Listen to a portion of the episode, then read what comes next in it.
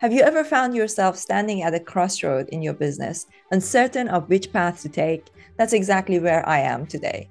Hi, I'm Somi Arian, an entrepreneur navigating the exhilarating yet challenging world of startups in a rapidly evolving technological landscape.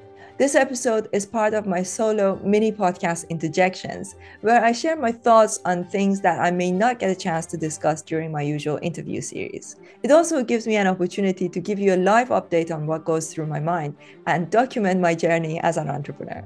I will share my challenges with you openly and candidly so that you can see the highs and the lows of building in an open and public way.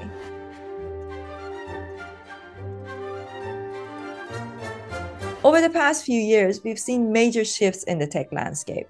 First, it was social media, then the rise of Web3 and the metaverse, and now the spotlight is on AI. Before we know it, quantum computing and then probably nanotechnology will be here. The pace of change is staggering, and if not managed well, it can be overwhelming. I speak from firsthand experience. For the past few years, I've poured my heart and soul into building a platform in the Web3 space. I've interviewed industry leaders, built a community, and even raised funding. But now I'm at a crossroads. I'm grappling with tough decisions. The Web3 space, which was once buzzing with promise and potential, has hit a rough patch.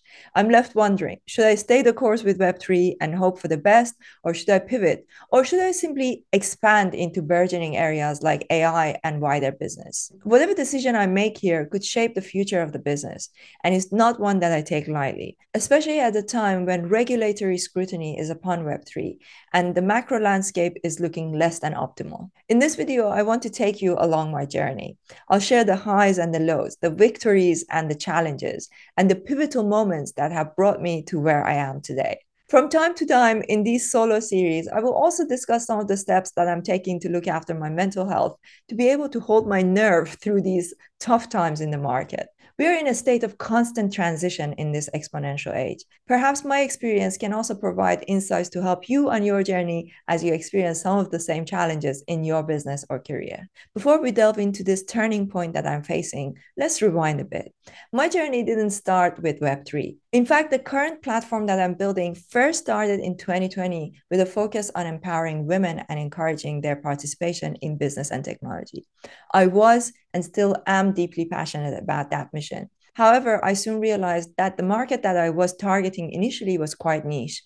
There weren't enough women building large startups or venturing into tech. At the same time, most other companies working in these areas of women empowerment were nonprofit organizations.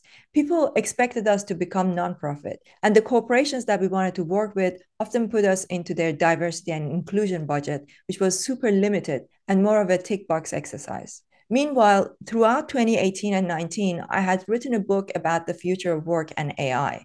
But at that time, AI wasn't the hot topic that it is now. I also had a personal interest and knowledge in blockchain technology, but I didn't talk about that much since we were in the previous bear market at the time. Then in 2021, the Web3 space boomed with NFTs and crypto hitting all time highs. I saw an opportunity and decided to pivot.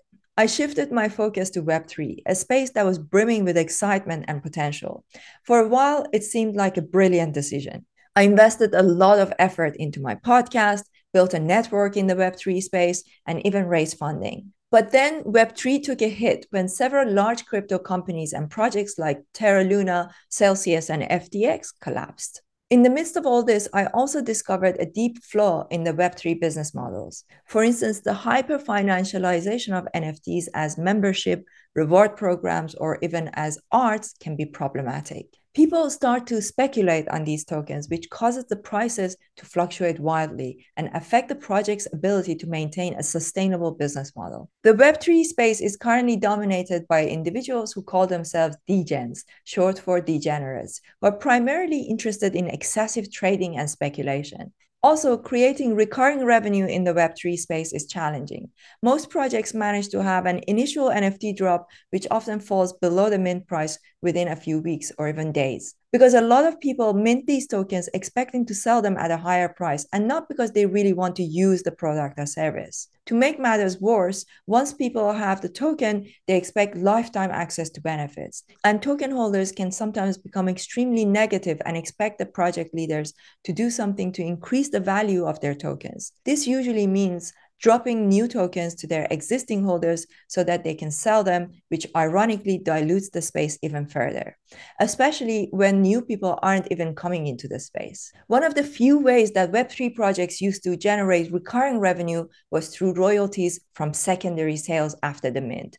But even that has diminished as many people decided that they didn't want to pay creator royalties, and new marketplaces emerged that didn't honor them. All in all, it feels that Web3 is shooting itself in the foot on all fronts. Most Web3 startups are struggling to have enough runway to weather a storm that no one knows how long it will last. Funding has become difficult to secure too, as there's a direct correlation between the price of Bitcoin and Ether and the willingness of VCs to invest in the space. And we all know that BTC and ETH have struggled to keep their heads above water for the past couple years. Given all of these reasons, and my original focus and interest in AI and the bigger business landscape, I've decided to expand our reach and our content to encompass a wider business community. In the meantime, I will work more closely with other Web3 creators, investors, and enthusiasts to come up with solutions to some of these challenges that I just mentioned. When I first entered the Web3 space, I used to give talks on how token economy allowed us to align incentives between token holders and creators.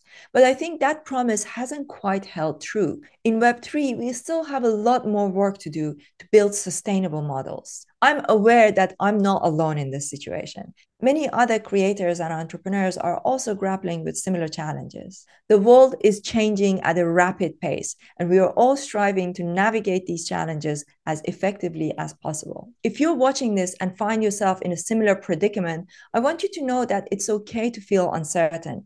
It's okay to contemplate a pivot or at least expand your horizons. And it's okay to take your time making these significant decisions. In the end, the goal is to create something that not only survives, but thrives in this rapidly challenging digital landscape. And I believe that by sharing our experiences and learning from each other, we can all navigate these challenging times more effectively. There is no one size fits all answer to these questions. Each entrepreneur's journey is unique, shaped by their vision, their circumstances, and their resilience. But there are a few key factors that can guide your decisions. First, you need to understand your market. Is it growing or is it shrinking? Are there new opportunities emerging? Are there challenges that are making it difficult for you to succeed?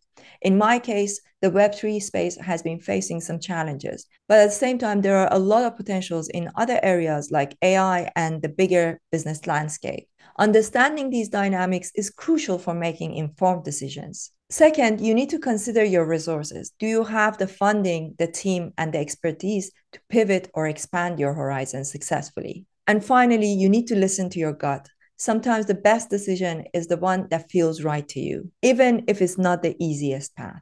Your intuition can be a powerful guide shaped by your experience, your values, and your vision. Balancing these factors like market trends, resources, and intuition is a delicate act. It's a process of constant adjustment, of learning and adapting, but it's also an opportunity to grow and evolve and to create something truly unique. In my journey, I've learned that the path to success is not always a straight line. And as I stand at this crossroad, I'm excited about the possibilities. I'm excited about the potential of AI and the broader landscape of business and entrepreneurship. I'm excited about the opportunity to create a platform that serves a diverse community of creators and entrepreneurs. So, as I embark on this new chapter in my entrepreneurial journey, I invite you to join me. Let's explore the possibilities together. Let's learn from each other and build something amazing. Thank you for being part of my journey. I look forward to sharing more of my experiences and insights with the wonderful community that we have here. If you enjoy this podcast, be sure to subscribe to it wherever you get your podcast. And if you are watching it on YouTube, please consider subscribing, which will really help me and the channel to get discovered by more people.